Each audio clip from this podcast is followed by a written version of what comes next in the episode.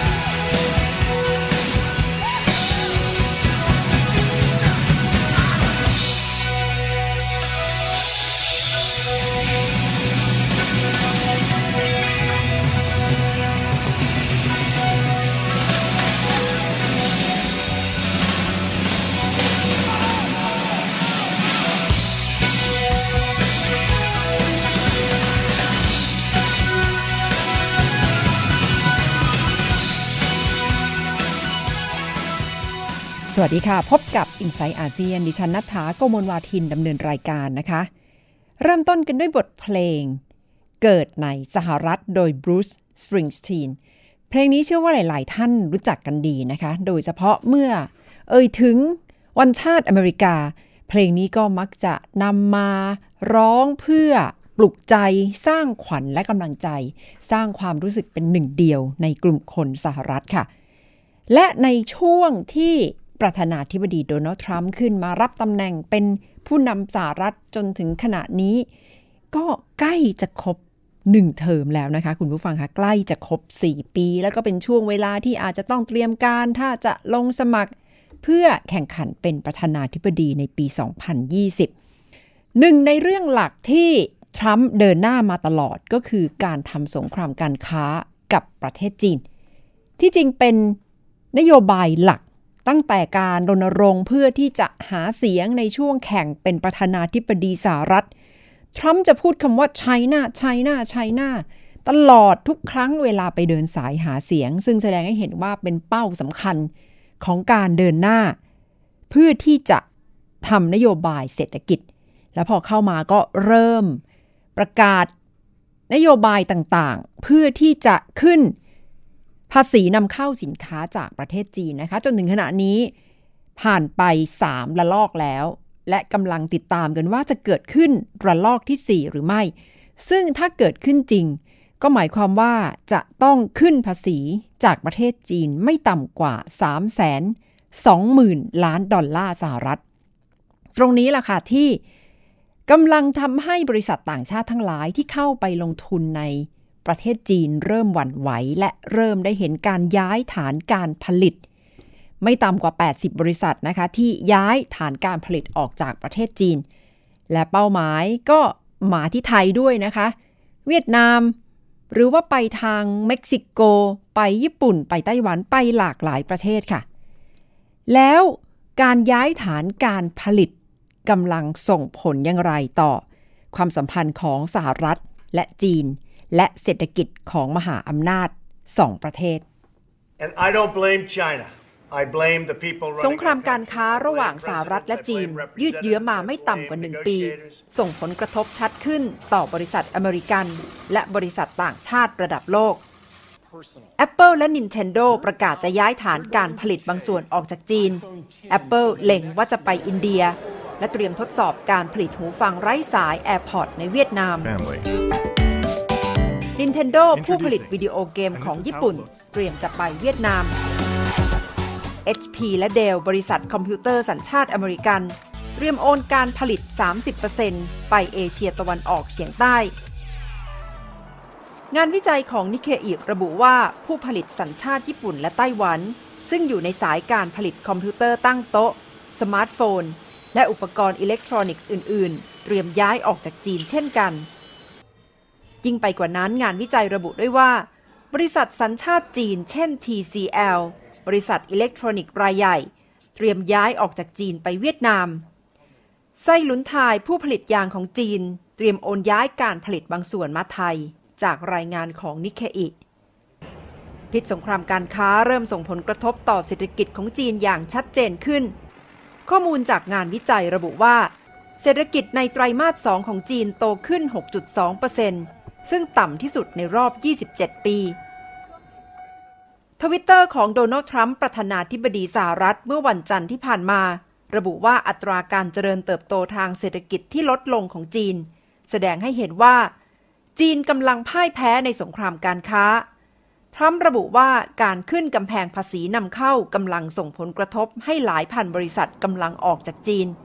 ทำให้จีนต้องพยายามเจรจากับสหรัฐ หนึ่งปีที่ผ่านมาสหรัฐขึ้นภาษีสินค้าจากจีนไปแล้ว 3 ระลอก รอบทีสี่4กำลังอยู่ระหว่างการพูดคุย ซึ่งสหรัฐขู่แล้วว่าอาจจะเกิดขึ้นในกลุ่มสินค้าคอมพิวเตอร์ส่วนตัว กล้องดิจิทัล เสื้อผ้า และมูลค่าจะสูงถึง 325,000 ล้านดอลลาร์สหรัฐ รัฐบาลจีนพยายามลดผลกระทบ ด้วยการสร้างนโยบายจูงใจ ดึงเม็ดเงินลงทุนจากต่างชาติโดยตรง เช่นเทสลา บริษัทผลิตรถยนต์ไฟฟ้า สร้างโรงงานใหม่รอบนอกของเซี่ยงไฮ้ โดยจีนมีนโยบายผ่อนปรนมากขึ้น เช่นลดราคาที่ดิน และออกเงินกู้ดอกเบี้ยต่ำเป็นต้น ยังไม่แน่ชัดว่านโยบายของจีนจะดึงเม็ดเงินลงทุนจากต่างชาติไว้ได้มากและนานขนาดไหน 5 เดือนแรกของปีนี้พบว่า ยอดส่งออกจากจีนไปสหรัฐลดลง 12%ขณะที่ยอดจากอินเดีย เวียดนามและไต้หวันกลับสูงขึ้นสองเท่า อีกด้านบริษัทต่างชาติต้องการรักษาฐานการตลาดในจีนเช่นเดียวกัน จึงมีความเป็นไปได้ว่า หลายบริษัทจะคงการผลิตไว้ในจีน เพื่อรองรับตลาดคนจีน และขยายการผลิตไปประเทศอื่น เพื่อควบคุมต้นทุนการผลิต ซึ่งนักเศรษฐศาสตร์วิเคราะห์ว่า ในระยะยาวอาจจะส่งผลแบ่งแยกตลาดระดับโลกเป็นสองตลาด ก็คือตลาดจีนและตลาดสหรัฐ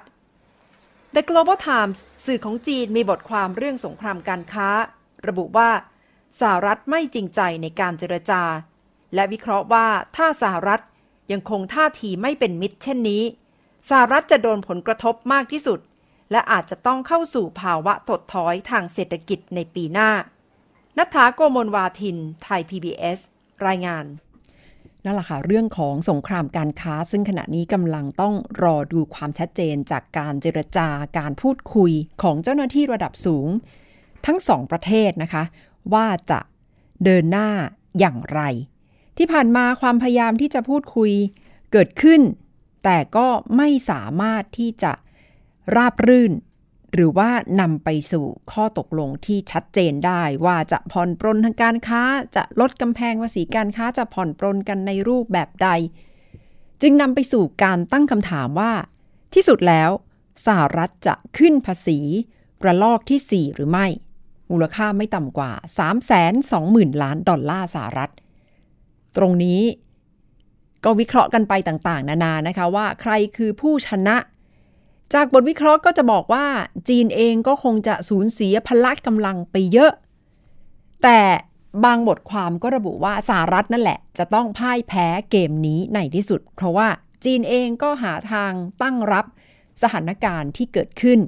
เพราะฉะนั้นก็คงไม่มีใครยอมใครง่าย ๆนะคะ เพราะว่าที่จริงจีนก็ปรับไปเยอะแล้วตลอด 1 ปีที่ผ่านมา เพราะฉะนั้นสงครามการค้าก็คงจะไม่ยุติง่ายๆ แต่สำหรับอาเซียนก็คงจะเห็นผลที่เกิดขึ้นแล้วว่า สายพานการผลิตบางส่วน ย้ายมายังเอเชียตะวันออกเฉียงใต้ค่ะ โดยเฉพาะเวียดนาม ฟิลิปปินส์และไทยซึ่งก็คงจะได้อานิสงส์ในระดับหนึ่ง แต่ที่สุดแล้วเศรษฐกิจโลกจะถูกเขย่าจะสั่นสะเทือนขนาดไหนก็คงจะต้องติดตามกันต่อไป ด้วยความบุคลิกลักษณะด้วยความเป็นผู้นำของทรัมป์ที่เป็นแบบนี้ค่ะ ก็ทำให้มีบุคลิกที่โดดเด่น และรู้ว่าไม่ค่อยเกรงใจใครจะใช้ทวิตเตอร์ในการสื่อสาร และมักจะใช้วิธีการต่อรองแบบสุดโต่ง พยายามให้ได้สิ่งที่ตัวเองต้องการมากที่สุด จนถึงจุดหนึ่งแล้วถึงจะยอมถอย ขณะนี้กำลังมีผู้นำโลกขึ้นมาอีกหนึ่งคนก็คือบอริส จอนสัน นายกรัฐมนตรีคนใหม่ของอังกฤษ มาในฐานะผู้นำพรรคคอนเซอร์เวทีฟที่ชนะการเลือกตั้ง จากการออกเสียงของสมาชิกพรรค160,000 เสียงทั่วประเทศ เขาได้คะแนนเสียงไปถล่มทลายทีเดียวนะคะ ได้ไปถึง 2 ใน 3 ชนะคู่แข่งชื่อเจอร์มี่ฮันต์อย่างขาดลอย แต่สิ่งที่เขาพูดเมื่อรับชัยชนะก็คือการให้คำมั่นว่าจะต้องทำ Brexit ให้เกิดขึ้นภายใน 31 ตุลาคม ตรงนี้ล่ะค่ะกำลังเป็นกระแสวิพากษ์วิจารณ์ว่าเอ๊ะจะทำอย่างไร แล้วจะส่งผลอย่างไรต่ออังกฤษในเวทีโลก มาทำความรู้จักกับบอริสจอห์นสันกันค่ะ Well, thank you very much. Good morning, everybody. Thank you. ชัยชนะของบอริสจอห์นสัน ได้มาอย่างขาดลอย ชนะคู่แข่งเจเรมี ฮันต์ด้วยคะแนน 2 ใน 3 ของ 160,000 เสียง จากสมาชิกพรรคคอนเซอร์เวทีฟทั่วประเทศอังกฤษ มีคำเปรียบเปรยว่าการต่อสู้ของจอห์นสันวัย 55 ปี เพื่อก้าวขึ้นสู่ตำแหน่งนายกรัฐมนตรีอังกฤษ เหมือนกับเชอร์ชิลในยุคสงครามโลกครั้งที่สองที่ต้องนำประเทศออกจากวิกฤต Thank you all very much. จอห์นสันต่อสู้ด้วยเป้าหมายชัดนำอังกฤษออกจาก EU ผมสีทองที่ไม่ค่อยจะได้ทรง พูดจาเสียงดัง คือบุคลิกที่จอห์นสันเป็นที่จดจำเขาอาจจะได้ชื่อว่าเป็นนักการเมืองที่มีชื่อเสียงที่สุดในอังกฤษ และอาจจะเป็นบุคคลที่เป็นปริศนามากที่สุด มีเสียงเปรียบเปรยเช่นกันว่าจอห์นสันคล้ายกับโดนัลด์ทรัมป์ทั้งในเชิงบุคลิกและความคิด ทรัมป์เอ่ยถึงจอห์นสันว่า เราแตกต่างกัน แต่เราเข้ากันได้ดี จอห์นสันคือคนที่เชื่อมั่นในแนวทาง Brexit อย่างมาก ในช่วงก่อนลงประชามติ เขาพูดในหลายโอกาสอย่างชัดเจน ว่าถึงเวลาแล้วที่อังกฤษจะต้องนำพลังอำนาจของตัวเองกลับคืนมา Why are we sending 10 billion pounds a year net to Brussels? Some of which is spent, my friends, you know, some of which is spent on Spanish bullfighting. Do you think that the British taxpayer should be supporting Spanish bullfighting? No! Absolutely not. And it's not just a question of taking back control of our immigration policy, though that's important too, isn't it? หลังจากการประกาศผลประชามติที่คนอังกฤษส่วนใหญ่สนับสนุนการออกจาก EU เมื่อปี 2016 บอริส จอนสันพยายามจะขึ้นเป็นผู้นำพรรคคอนเซอร์เวทีฟแต่ไม่สำเร็จ Let us seize this chance and make this our moment to stand tall in the world. That is the agenda for the next Prime Minister of this country. But I must tell you, my friends, you who have waited faithfully for the punchline of this speech, that having consulted colleagues and in view of the circumstances in Parliament, I have concluded that person cannot be me. Unfortunately, อเล็กซานเดอร์บอริสเดอเฟเฟลจอห์นสัน หรือที่ได้รับฉายาสั้นๆว่าโบโจ เกิดปี 2507 ที่นิวยอร์ก ในครอบครัวชนชั้นกลางระดับสูงของอังกฤษ เขาเรียนหนังสือที่โรงเรียนอีตัน โรงเรียนมัธยมประจำชายล้วนที่เลื่องชื่อที่สุดของอังกฤษ คุณอภิสิทธิ์เวชชาชีวะอดีตนายกรัฐมนตรี เป็นเพื่อนร่วมรุ่นของบอริส จอห์นสันที่อีตัน จอห์นสันเรียนจบที่มหาวิทยาลัยออกซฟอร์ด จากนั้นเป็นผู้สื่อข่าวของหนังสือพิมพ์ The Times และ Telegraph ซอนยาเพอร์เนล นักเขียนประวัติของจอห์นสัน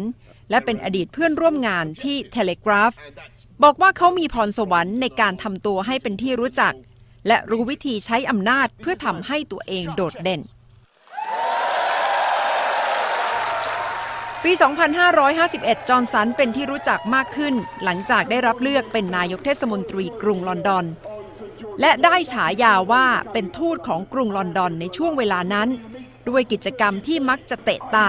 เรียกความสนใจได้เสมอ แต่ที่พูดถึงกันมากที่สุดก็น่าจะเป็นช่วงแข่งโอลิมปิกปี 2545 ที่เขาติดลวดสลิงกลางอากาศ ขณะโบกธงชาติ บริสจอนสันลาออกจากตำแหน่งรัฐมนตรีต่างประเทศอังกฤษเมื่อปี 2561 เพื่อแสดงความเห็นต่าง ไม่เห็นด้วยกับแผน Brexit ของเทเรซาเมย์และเขากลายเป็นประธานการออกจาก Brexit ไปโดยปริยาย ด้วยแนวทางว่า การออกจาก EU ไม่ยาก เพียงแต่ต้องปลุกให้ทั้งประเทศฮึกเหิมว่าทำได้ I accept that my remarks could have been clearer in that respect, and I'm glad to provide this ภารกิจของนายกรัฐมนตรีคนใหม่ของอังกฤษตามที่บริจอนสันได้ระบุไว้ก็คือจะต้องเร่งเดินหน้าออกจาก Brexit นะคะ ก็คงจะต้องตั้งคณะรัฐมนตรีเพื่อให้มาดูแลเรื่องนี้เป็นการเร่งด่วน นั่นแหละค่ะท่าทีบุคลิกของนายกรัฐมนตรีคนใหม่ของอังกฤษ ซึ่งดิฉันเชื่อว่าจะสร้างสีสันอย่างมากให้กับเวทีโลกนะคะ ในแง่ของบุคลิก ความเป็นคนพูดจาเสียงดังชัดเจน แล้วไม่ค่อยเกรงใจใคร มีความคล้ายประธานาธิบดีโดนัลด์ทรัมป์มาก ไม่ใช่เฉพาะบุคลิกหน้าตานะคะ เพราะว่านโยบายก็ไปทางเดียวกัน ว่าออกทางชาตินิยม ปิดกั้นผู้อพยพ และพยายามที่จะปลุกเร้าความรู้สึกรักชาติขึ้นมา ตรงนี้แหละค่ะที่อาจจะนำไปสู่อันตรายมากขึ้นในเวทีระดับโลก เพราะถ้าทั้งอังกฤษทั้งสหรัฐร่วมมือกันมากขึ้น น่าคิดนะคะว่าจะนำไปสู่อะไร แต่สำหรับประเทศทั้งหลายที่เกี่ยวข้องกับ Brexit ก็คงจะต้องเตรียมตัวทำการค้าเจรจาระดับทวิภาคีกับอังกฤษไว้ในอนาคตอันใกล้นี้นะคะ เพราะว่าบริสจอนสันยืนยันชัดเจนแล้วว่าจะต้องออกจาก Brexit 31 ตุลาคมค่ะ ดิฉันก็จะติดตามนะคะว่าจะส่งผลอย่างไรต่ออาเซียน และจะส่งผลอย่างไรต่อบทบาทสถานะของอังกฤษในเวทีเศรษฐกิจโลกค่ะ คุณผู้ฟังคะเมื่อพูดถึงการปรับรูปแบบการใช้ชีวิต แนวทางการรับรู้ข่าวสารข้อมูลต่างๆ การศึกษาในระดับมหาวิทยาลัยในยุคปัจจุบันก็ต้องปรับตัวอย่างมากนะคะ ในยุคเทคโนโลยี ซึ่งกำลังเป็นโจทย์ใหญ่อย่างมากค่ะว่า มหาวิทยาลัยนี้ควรจะปรับไปในทิศทางใด คิดยกกำลังสองวันนี้คุณพรวดีลาธนาดีคุยกับอาจารย์สมเกียรติตั้งกิจวานิชประธาน TDRI ค่ะ การสร้างบุคคลที่จะมาทำเรื่องนวัตกรรมในบ้านเรา เพียงพอแล้วหรือยังคะครับนี่เป็นโจทย์ใหญ่เลยนะครับ เพราะว่าเดี๋ยวนี้อย่างที่คุณพรวดีพูดไว้นะครับว่าบริษัทต่างๆ ต้องแข่งขันครับและแข่งขันทั่วโลกด้วยนะครับ เพราะฉะนั้นการแข่งขันได้ต้องมีของใหม่ หรือมีนวัตกรรมครับ วันนี้จึงมาดูกันนะครับว่า มหาวิทยาลัยนะครับจะฟูมฟัก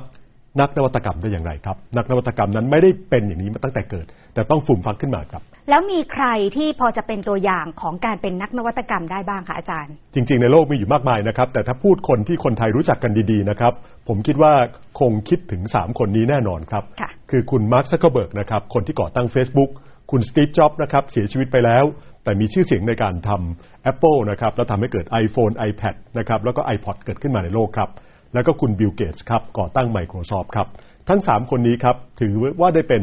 นักนวัตกรรมที่สำคัญก่อตั้งบริษัทเทคโนโลยีชั้นนำของโลกครับ แล้วก็มีส่วนร่วมเหมือนกันก็คือ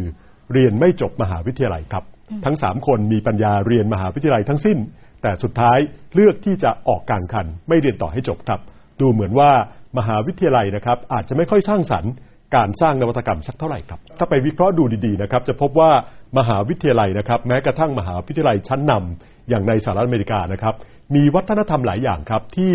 ไม่ค่อยไปได้กับการสร้างวัฒนธรรมเผลอๆตรงกันข้ามด้วยซ้ำเลยนะครับ ยกตัวอย่างเช่นนะครับ มหาวิทยาลัยนั้นเน้นเก่งคนเดียวนะครับ เวลาสอบสอบคนเดียว เวลาจะสร้างนวัตกรรม ต้องทำงานกันเป็นทีมครับ มหาวิทยาลัยเน้นเชี่ยวชาญเฉพาะด้านนะครับ เรียนคณะใดคณะหนึ่งจนลึกซึ้งครับค่ะแต่การสร้างนวัตกรรมในโลกจริง อย่างจะสร้าง iPhone ขึ้นมาสักเครื่องหนึ่ง ต้องผสมผสานศาสตร์สารพัดเข้าด้วยกัน จึงจะเป็นนวัตกรรมออกมาได้ครับ มหาวิทยาลัยครับ เน้นการหลีกเลี่ยงความเสี่ยงนะครับ ในขณะที่นวัตกรรมต้องลองถูกลองผิดครับ การลองถูกลองผิดโดยธรรมชาติคือการเสี่ยงครับ ในมหาวิทยาลัยจำนวนไม่น้อยนะครับ ความรู้ยังมาจากอาจารย์ด้วย แต่จริง ๆ แล้ว ในการทำนวัตกรรมในโลกจริงนะครับ ความรู้มาจากการสร้างเองครับ ไม่ใช่รอจากใครมาบอกครับ และที่สำคัญครับ การเรียนการสอนในมหาวิทยาลัยไม่น้อย เน้นแรงจูงใจภายนอกคือเน้นรางวัล ได้เกรดดีได้ปริญญานะครับ แต่จริง ๆ แล้ว คนที่ทำนวัตกรรมส่วนใหญ่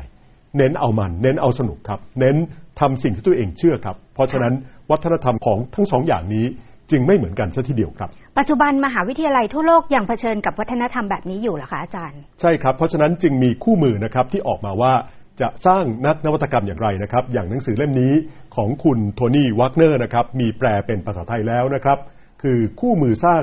นักนวัตกรรมเปลี่ยนโลกครับ การจะสร้างนวัตกรรมได้นะครับ ต้องมีปัจจัย 3 อย่างครับ ปัจจัย 3 อย่างมารวมกันจึงเกิดเป็นนวัตกรรมได้ อย่างแรกนะครับในเรื่องของทัศนคติ คือสร้างแรงจูงใจจากภายในของคนที่จะเป็น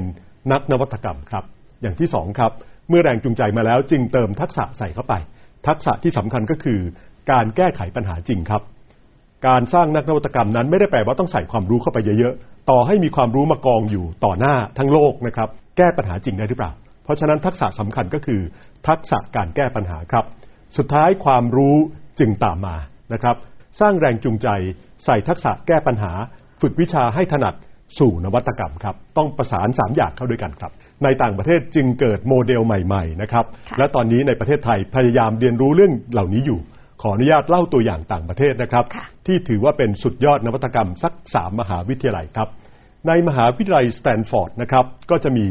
การตั้ง D School D School ก็คือ Design School เป็นโรงเรียนสำหรับออกแบบนะครับใน MIT นะครับซึ่งเป็นสถาบันเทคโนโลยีชั้นนำของโลกนะครับ ก็จะมีการตั้ง Media Lab ขึ้นมา แล้วก็มีมหาวิทยาลัยตั้งใหม่ วิทยาลัยโอลินนะครับ ซึ่งออกแบบมาใหม่เลย เพราะเห็นว่ามหาวิทยาลัยที่เป็นอยู่แบบเดิม ยากมากที่จะเอาเรื่องนวัตกรรมใส่เข้าไป ข้อสังเกตร่วมกันของทั้ง 3 แห่งนี้นะครับก็คือส่วนใหญ่แล้วการสร้างนวัตกรรมไม่ว่าใน Media Lab นะครับหรือใน D School ไม่ได้สังกัดคณะใดคณะหนึ่ง เรียกได้ว่าเนื่องจากต้องรวมศาสตร์ของหลาย ๆ ศาสตร์ จึงต้องผสมผสานศาสตร์กันนะครับค่ะทั้ง 3 แห่งเน้นโครงงานผสมผสานความรู้สู่การแก้ปัญหาครับ การทำโครงงานนะครับ ต้องเน้นแรงจูงใจภายใน ไม่ใช่ว่าทำแล้วได้เกรดดีนะครับ แต่ต้องเอาสนุกนะครับ ไม่มีอะไรสำคัญกว่าความสนุกครับ ให้เล่นสนุกกันไปนะครับ ให้หลงไหลเต็มที่แล้วจึงมีเป้าหมายครับ มหาวิทยาลัยสแตนฟอร์ดนะครับมีวิชาหนึ่งนะครับ ที่อาจารย์บอกว่าให้หาเงินให้ได้มากที่สุดภายใน2ชั่วโมง โดยอาจารย์ให้เงินมาคนละ5ดอลลาร์แล้วดูว่าทีมไหนนะครับจะหาเงินได้เยอะที่สุด ทีมจะหาเงินได้เยอะที่สุดนั้น ต้องไปคิดวิธีการสร้างสรรค์แปลกๆกันครับ เช่น บางทีมไปเข้าแถวนะครับรอร้านอาหารนะครับที่มีคนเข้าเยอะๆและคนไม่อยากเข้าคิวกัน ก็ไปขอรับจ้างเข้าคิว อย่างนี้ก็ได้เงินกันมา นักศึกษาก็จะมีความเป็นผู้ประกอบการในเวลาอันสั้นครับ หรือที่ MIT นะครับมีโครงการผลิต อุปกรณ์เทคโนโลยีแบบพื้นๆเลยก็มี ไม่ต้องเป็นอุปกรณ์ชั้นสูง เช่นมีผู้หญิงคนหนึ่งนะครับ เป็นนักศึกษาแล้วไปทำงานที่แอฟริกา ไปคิดเครื่องบดเมล็ดพืชนะครับ ด้วยพลังจักรยาน ซึ่งเป็นเทคโนโลยีราคาถูกครับของอย่างนี้นะครับ พอทำไปแล้วคนจะรู้สึกว่ามันแก้ปัญหาได้จริง แล้วมันช่วยทำให้โลกดีขึ้นได้ นี่คือหัวใจของนวัตกรรมครับ ให้เล่นสนุกนะครับ ให้หลงไหล แล้วก็มีเป้าหมายเพื่อจะเปลี่ยนโลกเปลี่ยนสังคมครับค่ะ ดูเหมือนความสนุกจะเป็นกุญแจสำคัญในการเป็นจุดเริ่มต้นของเรื่องนี้นะคะ อาจารย์ ใช่ครับ เพราะฉะนั้นนะครับ ถ้าหวังจะสร้างนักนวัตกรรม แล้วทำอะไรที่ออกมาน่าเบื่อ ให้รู้เลยว่านั่นคือความล้มเหลวแล้วนะครับ นวัตกรรมนั้นแสนสำคัญอย่างยิ่งสร้างสรรค์นะครับ แล้วก็จะเปลี่ยนโลกนะครับ วัฒนธรรมของมหาวิทยาลัยส่วนใหญ่ ไม่ค่อยเอื้อกับนวัตกรรม เพราะฉะนั้นผมก็ดีใจที่มหาวิทยาลัยของไทยนะครับจำนวนหนึ่งเริ่มสร้างความเป็นผู้ประกอบการ แต่ว่าการจะสร้างผู้ประกอบการสร้างนักนวัตกรรมที่แท้จริง ต้องมาจากแรงจูงใจภายใน ไม่ใช่เอาคะแนน ไม่ใช่สอนไปแล้วให้ได้เงินเดือนดี ให้ทำงานมั่นคง แต่ต้องทำอะไรที่มีประโยชน์ทำอะไรแล้วตัวเองรู้สึกสนุกครับ นี่คือนวัตกรรม เพราะฉะนั้นการเรียนการสอนต้องเน้นทำโครงงานทำของจริง ให้เล่นสนุกให้หลงไหลเต็มที่สู่การมีเป้าหมายครับ จึงจะสร้างนวัตกรรมได้ครับ นั่นแหละค่ะเรื่องของนวัตกรรม ซึ่งคงมองข้ามไม่ได้ค่ะ ไม่ว่าจะระดับปัจเจก ระดับองค์กร ระดับมหาวิทยาลัยและระดับประเทศนะคะ เพื่อที่จะสร้างความแข่งขัน โดยเฉพาะทั้งในอาเซียนและในระดับโลก เอาละค่ะ ทั้งหมดคือ i n s i ซต์อาเซียนสำหรับวันนี้ค่ะ ดิฉันนัทธาโกโมลวาทิน สวัสดีค่ะ ติดตามรับฟังรายการย้อนหลังได้ที่เว็บไซต์และแอปพลิเคชันไทย PBS Radio ไทย PBS ดิจิทัล Radio วิทยุข่าวสารสาระ เพื่อสาธารณะและสังคม